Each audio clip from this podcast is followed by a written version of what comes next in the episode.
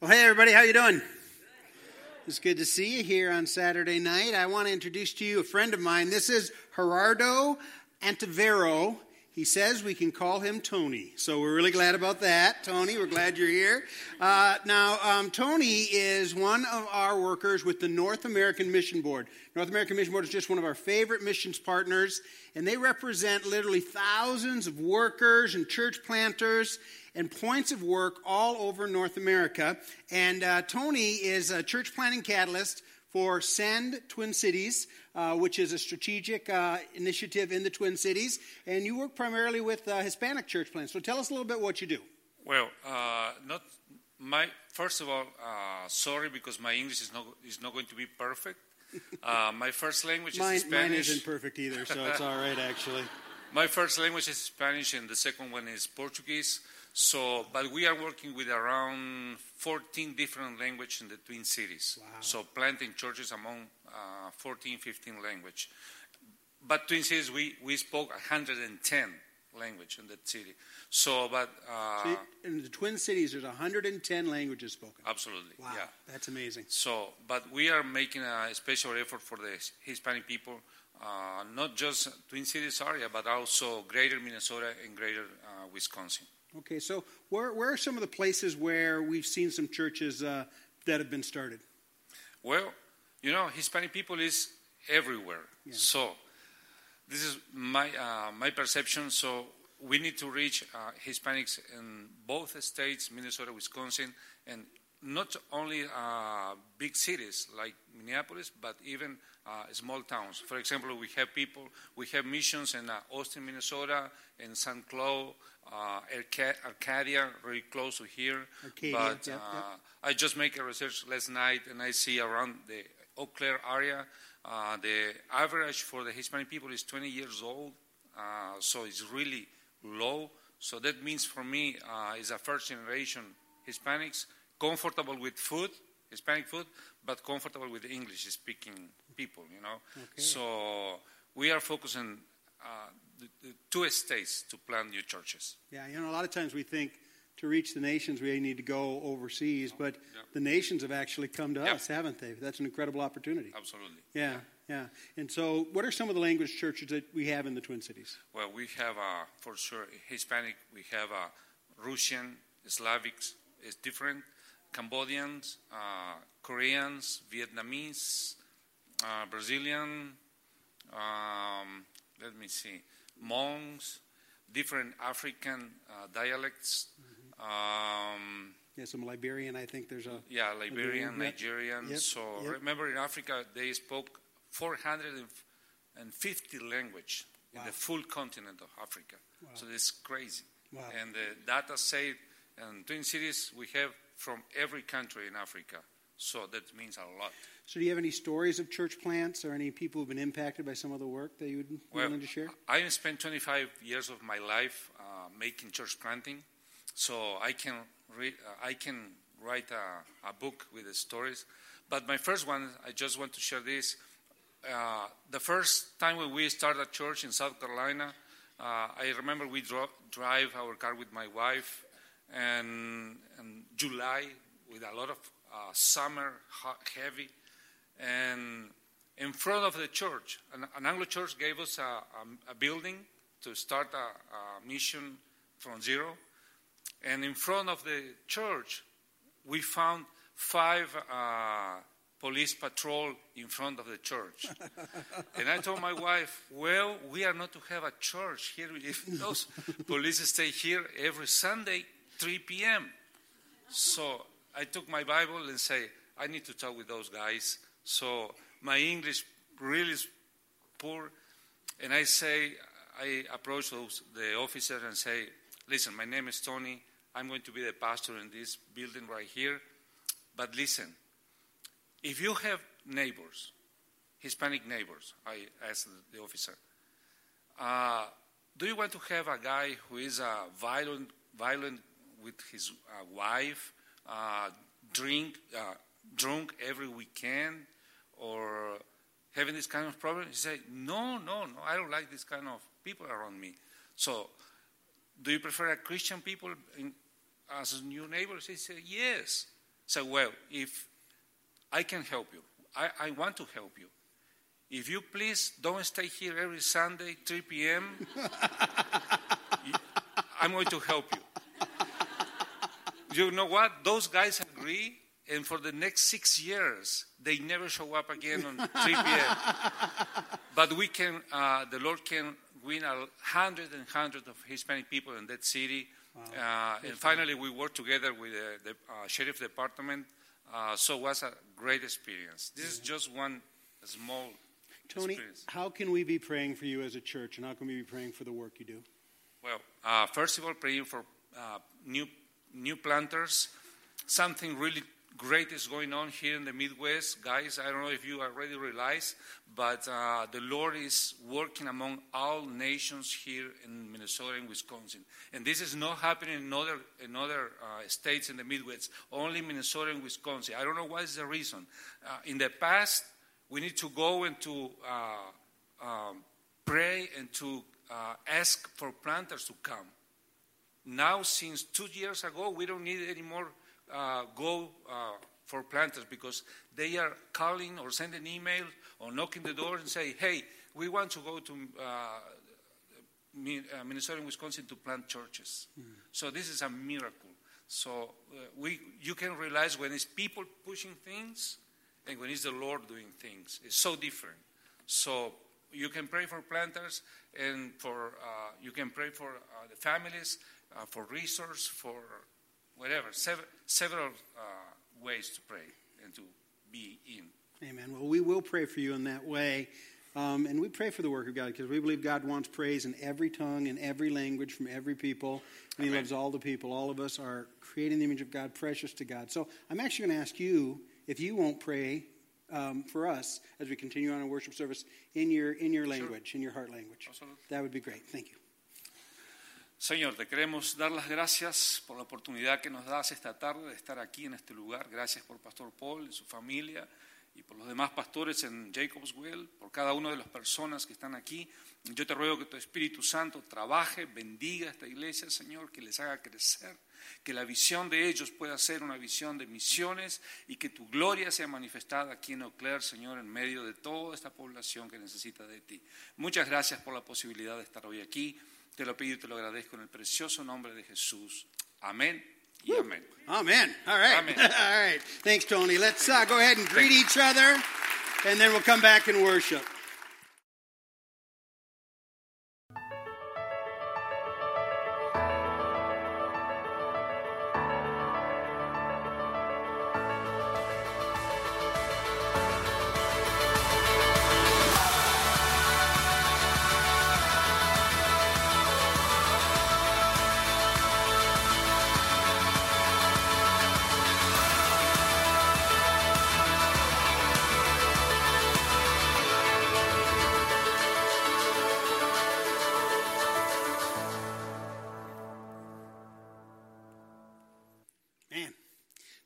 Else just not want that worship to end?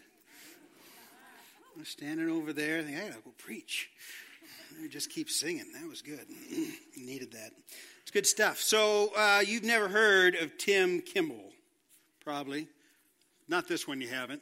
This was a Sunday school teacher who was fiercely committed to raise and to teach a group of boys who were particularly wild.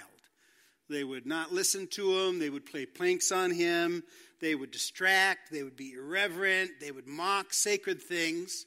And for years, this Sunday school teacher invested in these kids and loved these kids and was faithful to these kids, doing things in church and out of church and modeling the love of Christ. One particular day, he went and saw one of the boys who had quit coming to church because he'd gotten a job, went to his job site, and shared with him the gospel of Jesus Christ.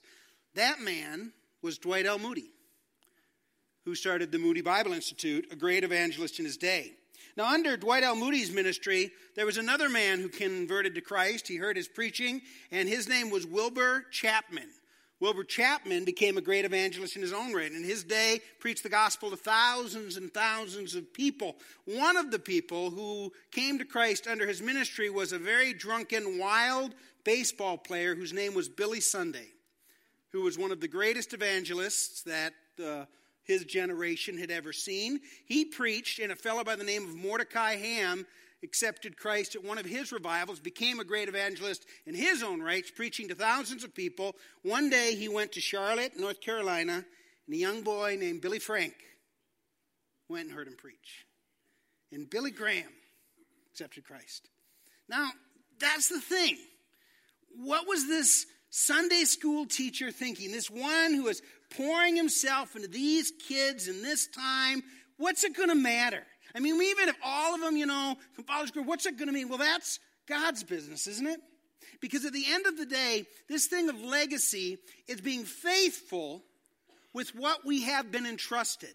Whether it be a great thing or a little thing, whether it be a seemingly meaningless thing or seemingly incredibly significant thing. Because in God's economy, He has so set up the story that the, the, the, the, the little things, the last things, He says, will actually shame the great things. The, the things that, that seem the most minor or modest or unimportant will actually turn out to be those things that are the most key and the most crucial.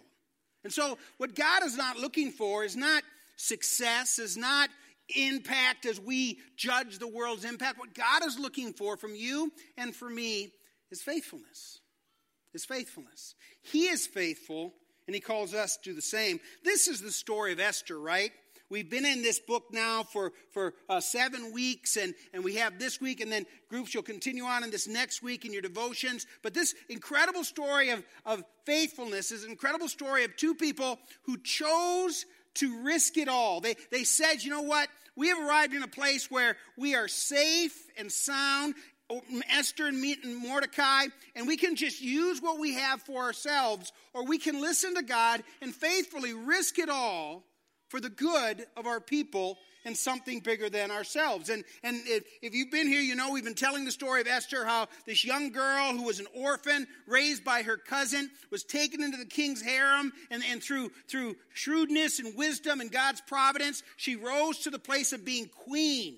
And, and how although she and Mordecai, her cousin, were part of a, a persecuted people, a, a, people who were in captivity, a, a people who, who were on the verge of just being annihilated, she had landed on her feet. And, and you remember how we learned the story of how the evil, uh, evil guy in the story, Haman, had come up with this plot because he, he had an ancient hatred for the people of God. And we still have ancient hatreds pointed towards the people of God, right? And so, so Haman had this plot to annihilate the Jews that on a certain day he, he rolled some dice and he said, okay, that's the date. On that date, we've got the king. Haman manipulated the, the foolish king into declaring that on that day, any people who want can kill the Jews and they can't defend themselves. They're just going to be wiped off the face of the earth.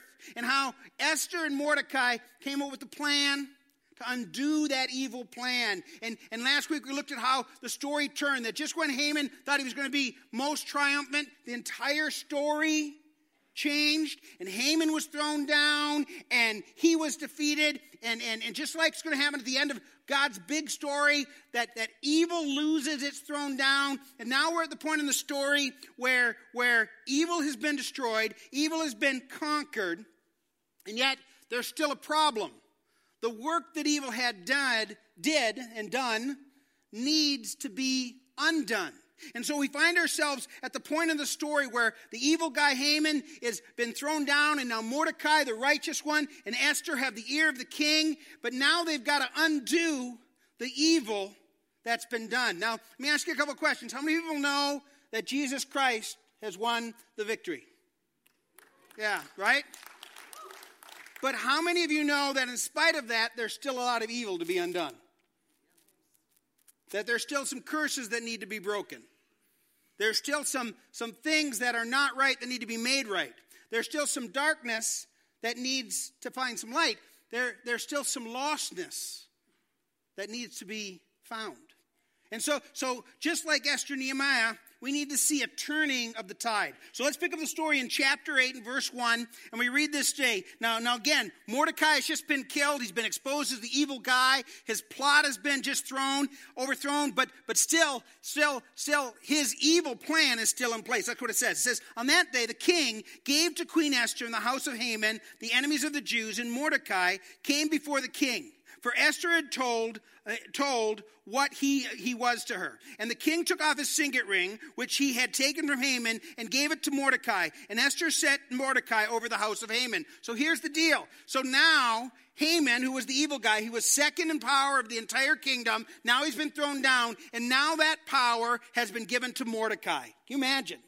This guy who was kind of a lower official, now he has the power that was given to Haman.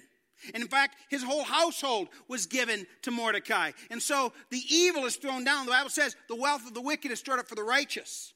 And that, that in the end, evil will have its face covered in shame, but the righteous will shine like the sun.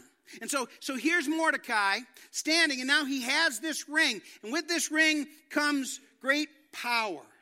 And what is he going to do with it? Now, verse 7, let's skip down there. It says, Then the king said to Queen Esther and to Mordecai the Jew, Behold, I have given Esther the house of Haman, and they have hanged him on a gallows because he intended to lay hands on the Jews. But you may write as you please with regard to the Jews in the name of the king, and seal it with the king's ring. For an edict was written in the name of the king, and sealed with the king's, uh, uh and was written in the name of the king, and sealed with the king's ring that cannot be revoked. So let me just explain what's going on. The king says, Here's the deal.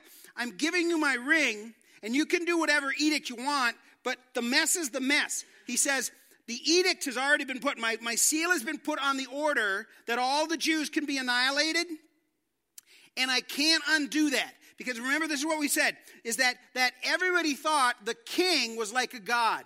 And every time he spoke, he was speaking the words of a God. And whenever he put his seal on something, that was a divine word from a God. And if he comes now and he says, I'm just going to undo that, all the people are going to say about the king, well, maybe he's not a God. So he says, Here's the ring. You can do what you can do, but you can't actually undo the evil. Sometimes it feels like we can't undo the evil, doesn't it? Sometimes it just feels like the darkness is going to overwhelm. That at the end of the day, the, the darkness just grows and grows and grows and grows. And sometimes we're not exactly sure what to do.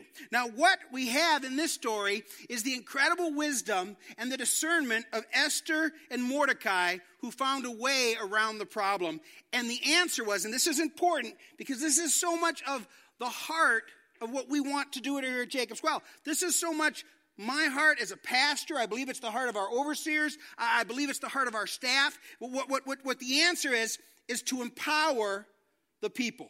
Look what he does in verse 10. He says, and, and, and Mordecai wrote in the name of the king and seal it with the king's signet ring. Then he sent the letters by mounted couriers riding swift horses that were used in the king's service bred from the royal stud. So he, he, he, he comes up with a plan he seals it up and he sends it out. Now, what's the plan? Verse 11. He says, Now, this plan says, this new edict the king from the king says, saying that the king allowed the Jews who were in every city to gather and defend their lives, to destroy and to kill and annihilate any armed forces of people or provinces that might attack them, children and women included, and to plunder their goods. And so, this is what happened. Originally, the Jews were vulnerable, remember, because they were scattered all over the empire, and they had made a law that they couldn't gather together, and they'd made a law that they could only only speak in their language, and so they were scattered and they were weak. The other thing is that they couldn't have weapons, they couldn't have um, the ability to defend themselves. And so this other edict comes and it says, okay, rather than undoing the law that says the Jews who are vulnerable, we're going to let the good Jews gather up and they get to defend themselves. They get to fight back. They get, they get to come and they get to say, you know what? Darkness doesn't get to win, light wins. They get to, to, to resist those who are going to kill them. And, and they go to war against these folks. And what ends up happening is the ones who were seemingly going to be plundered, plunder. The ones who are seemingly going to be destroyed, these are the ones who destroy. The ones who seemingly were going to be conquered, they become conquerors. It's about empowering the people of God. That, that's what God has wanted to do. You know, it's an interesting thing that, that Jesus came to earth and he died on the cross and, and, he provided salvation. And then he came up with this idea that he wanted everybody in the world to know about this. And then he wanted his people to go into the world and bring light and justice and freedom and the message of salvation. Do you know who he entrusted that message to? Us! I know. No one's more surprised than I am. I sometimes go, okay, God, what's plan B? No, seriously. There's a group of angels you're going to send, fire. No. One of the last things, we're going to see this on Easter. One of the last things that Jesus did when he said, is, when he went to heaven, he breathed the Holy Spirit on them. He says, I give you the Holy Spirit. I am empowering you. And the Pentecost, the Bible says, the Spirit came on people with power. And, and when the Spirit of God comes into people whose lives are yielded to Him, who, who have moved from an owner to a steward, that my life doesn't belong to me, it belongs to God, and I want to be used by God. When the Spirit of God comes in, it mixes with their talents and their intelligence and their creativity, and it makes them powerful. You see, in, in Christ, you are powerful. In the Spirit of God, you are powerful. And you are not powerful just to kind of quietly survive, but you are powerful to come up against the darkness. And so, so the, the plan here is to empower people, and that's what we try to do around here at Jacob's Well. I mean, that's why we do things like write, write devotions for you. You know what we're trying to do? We're trying to get you to not need us and to only need God. We're trying to, to get you so that you're fortified and you're empowered so that whenever you go out, where you go out, you can stand for Christ. You can be a light in a dark place. You can speak truth where lies are believed. You can bring love when there's nothing but hate. And so our job is to not, you know, get you to be dependent on us. Oh, I got a problem. I'm going to run to Paul. Oh, I, I just know how I'm going to make it. And it's okay. We want to be there for you. We're going to pasture all that kind of stuff. But at the end of the day, we haven't succeeded unless we equip you to do the work of ministry. You see that? And so, how are we going to come up against the darkness? How are we going to undo the darkness and the, the brokenness that's still broken? Well, you're the answer. The Spirit of God in you and me, this is the thing. This is why we do small groups. You know, we have over 100 small group leaders.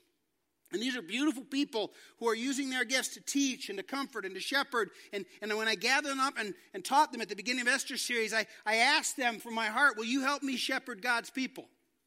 Because I can't get to all God's people. Will you help me shepherd God's people? And, and, and I saw several of them with eye, tears in their eyes because they're loving the people who are in their groups. And frankly, some of you are very, very difficult to love. You know who you are, and some of you should know who you are, and you don't, which is terribly sad. But you're on a journey, and we're not going to judge you, so.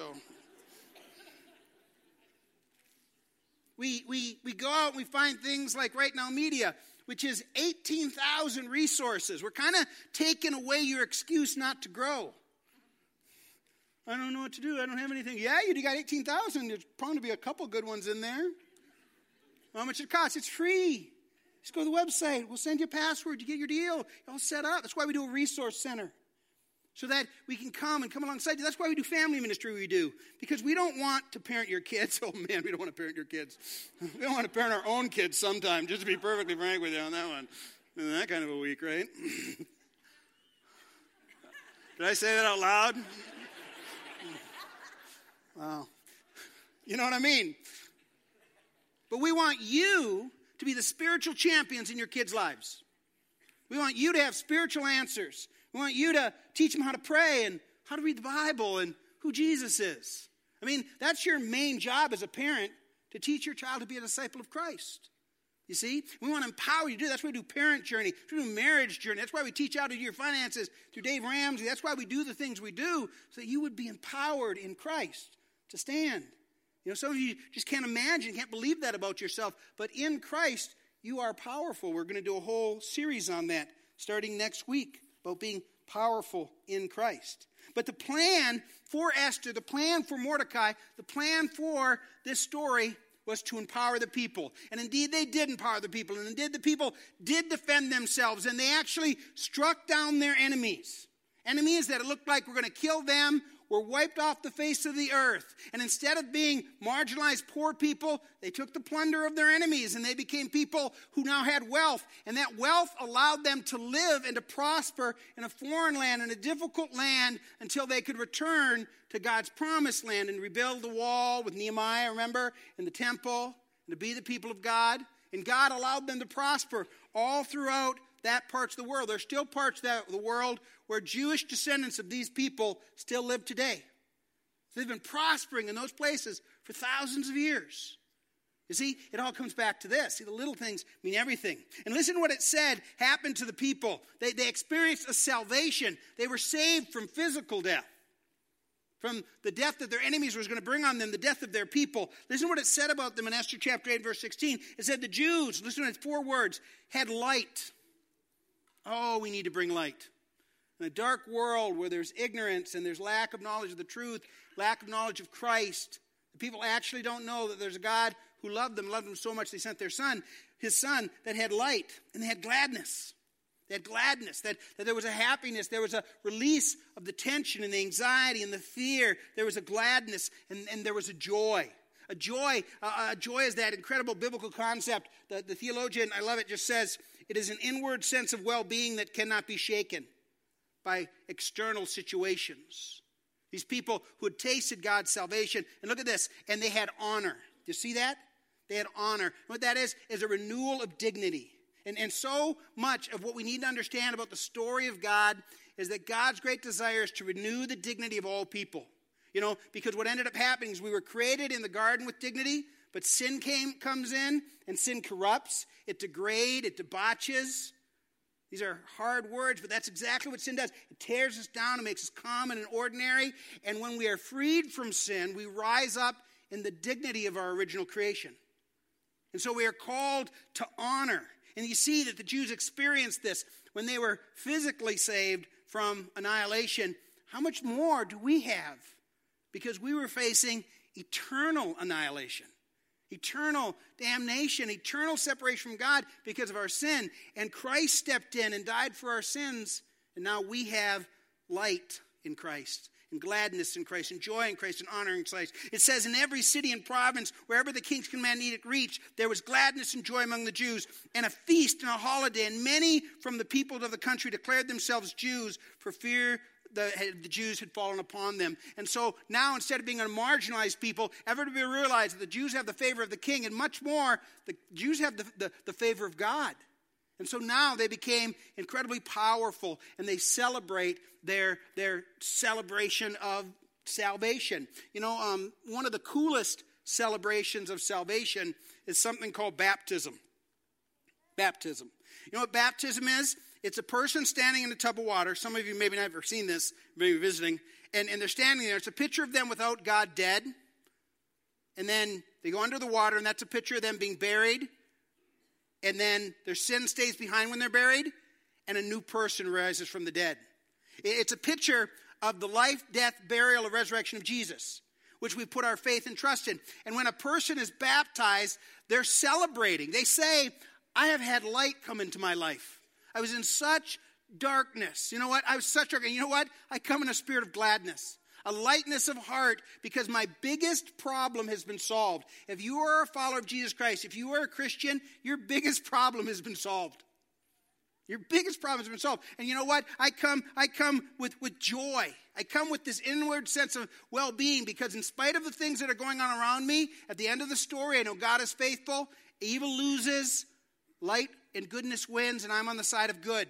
And in the midst of all this, I still have this joy, and I come with honor because Christ is re- restored and renewed and is renewing my dignity and setting my feet on a solid place in the most beautiful and the most wonderful way.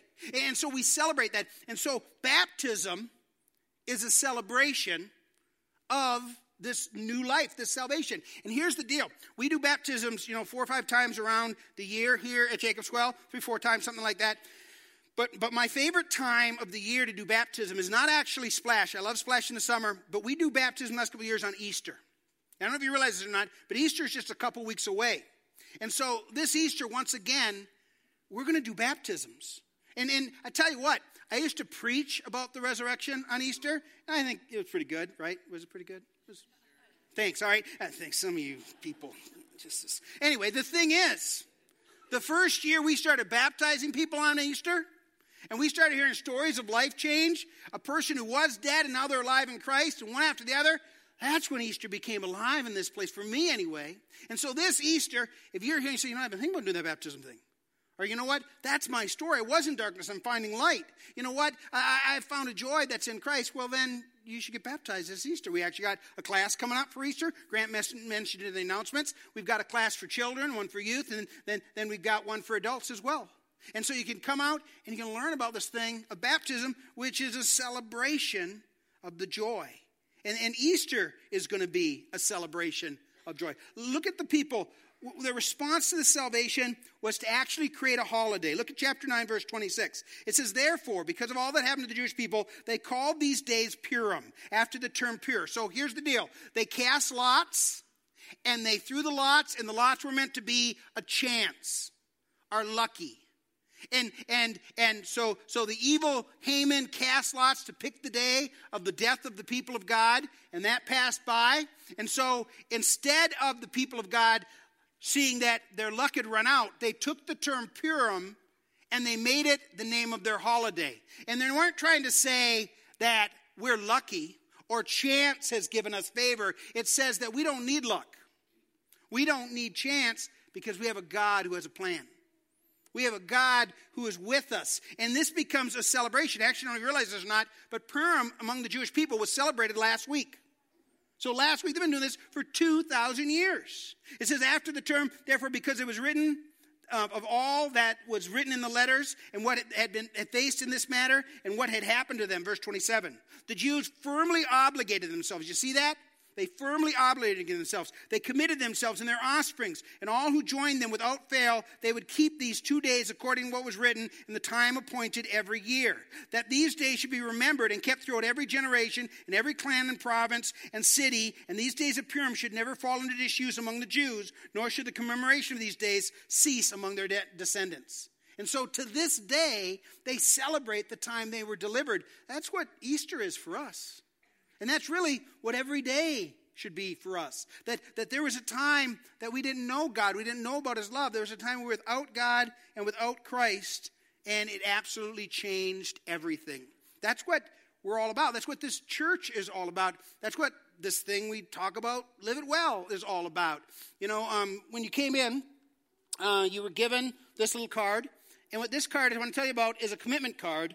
And this is a card, something very similar to it that we gave to all of our people. Some, several of you were here last year, um, and I'm going to tell you more about it in just a minute. But there was a, a family that was really challenged in the area of tithing based on this card, and we want to hear their story. Let's listen to the Mortimers.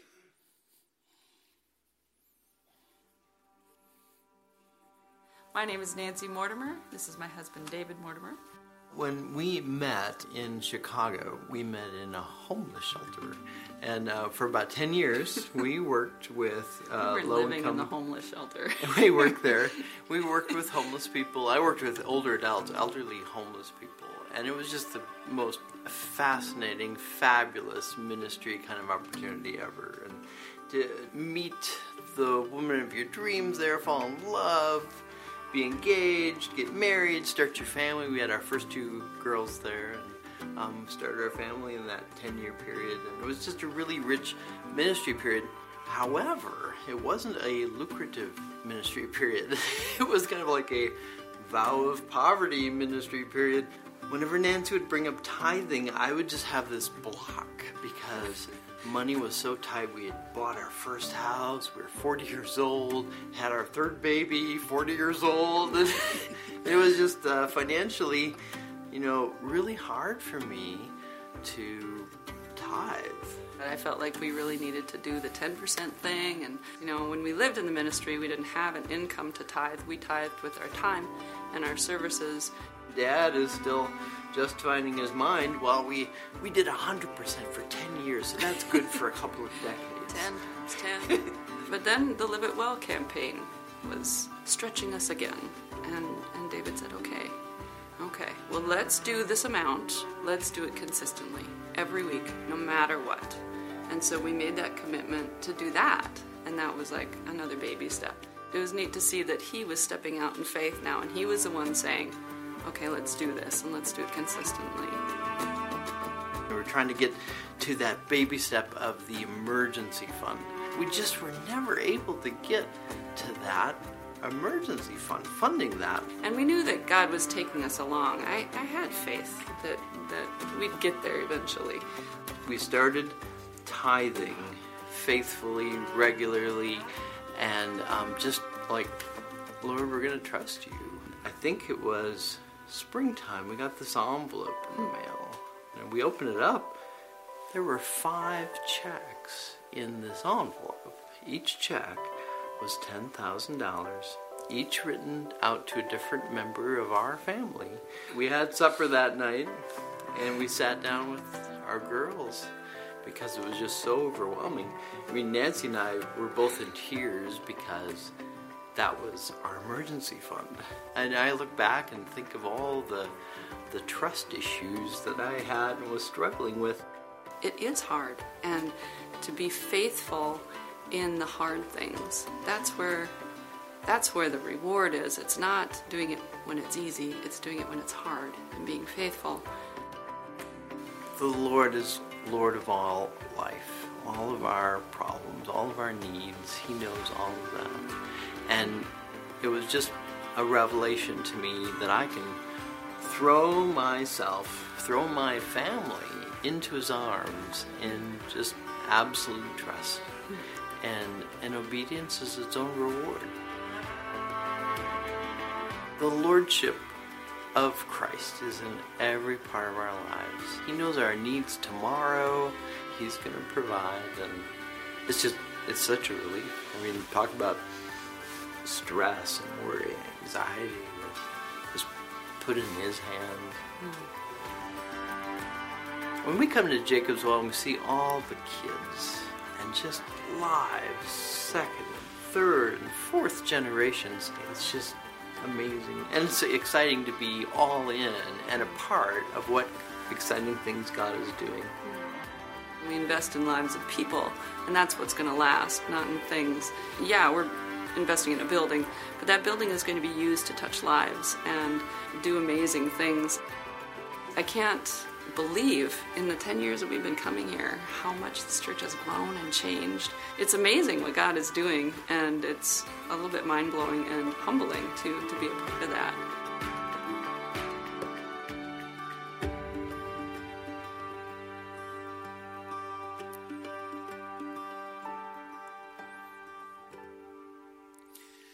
My, favorite line in that is obedience is its own reward.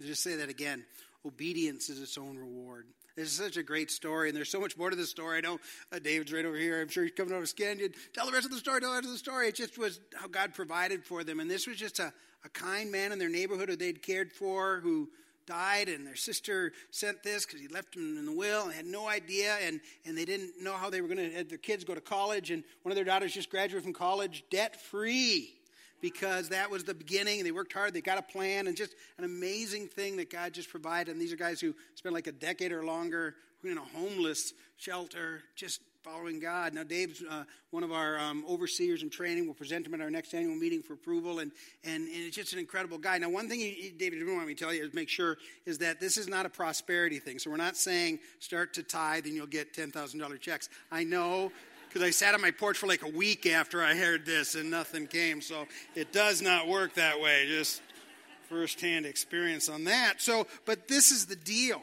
is that even if, if God doesn't, you know, show up in that kind of way, he's going to show up in all kinds of other spiritual ways. And that's why we called people to this last year. And it was amazing. We, we actually had hundreds of families step up and start to give and, and hundreds who had been giving, who actually took a huge step of becoming people who were tithing, and so many gave above the tithe. And so we're one year into it, we're on track, things are going well. And so, you know, why are we passing these things out again? Well, there's a couple reasons. One is, like I say, we've had 650 new families and individuals visit our church over the last year. And so we're asking if you're new to Jake's Well, you made this home prayerfully, you know, if you've been doing the Esther study, you've been reading about it, prayerfully just consider filling this out, dropping it in the, the, the, offering plate this week or even next week. And what that does is it allows us to plan. It's an encouragement for all of us together who are doing our thing. If you're here and you've made a commitment and, and you just want to reaffirm your commitment, fill out that and just put maybe under the thing, hey, same as last time you know in terms of the not the same we're on track you know so the point is is that that um, we're just asking people to make a commitment, keep their commitment, follow through on their commitment, and that's what we're asking people to do. Um, you know, um, this is really all about um, funding the work of the local church. But before any of that, it's about um, it's about this thing of obedience and following Christ wherever we are on our journey. So, so I want to challenge you a couple with a couple things. One, I want to challenge you to just prayerfully consider philanthropy commitment card. If you're not sure and you're still not sure about this tithing thing, I've mentioned this a couple times. If you go back and listen to the message from February 5th last year, you can go and you can watch it on um, jacobswellchurch.church. Uh, there's a message called First Fruits. If you would listen to that, it would lay down what we as a church believe about this thing of giving and tithing in just a beautiful way. As always, we want to challenge you with next steps. Uh, this season to consider the Builders for Christ thing. Let me just give you a little update. We have over 900 people from all over the country committed to come with Builders for Christ. So there are folks who are committed. So these folks are coming. We actually got a, a group this week that's looking, and just it's God's incredible thing. And right now we have about 170 of our people signed up. Uh, for weeks and hundreds more planning, but you people haven't organized your summer yet, and I get that. Um, but do that, and let's keep signing up so that we can just have the most amazing experience of seeing God work in the in the most amazing way. And and be in prayer, church, because here's the deal: there's a lot of darkness to undo. There are people who still haven't heard the message of Christ. There are people who have heard the message of Christ who are struggling with deep things, and they need the Church of Christ, Jesus Christ to be at her absolute best so that she can help people know and become like Christ. I'm going to pray, and then the team is going to come, and they're going to sing a song that is about the tide turning the most powerful way um, in preparation for Easter, which is just a couple weeks away. Let's pray together. Father, I thank you so much for your church. I thank you so much for the people who are your church. And I just ask, Father God, that you would just show us, Father God, um, just how we can each one of us, in the power of the Holy Spirit, stand against darkness, stand against lostness, just, just come against that, that which is uh, just broken in this world. Thank you, Lord Jesus, that you have died on the cross for us. And because of that, our biggest problem is, is solved, and now we are free in Christ to live our life in your power to just do the good things that you've called us to do. Father, help each one of us as individuals and all of us as your church to live this out and to live it well. In Jesus' name, amen.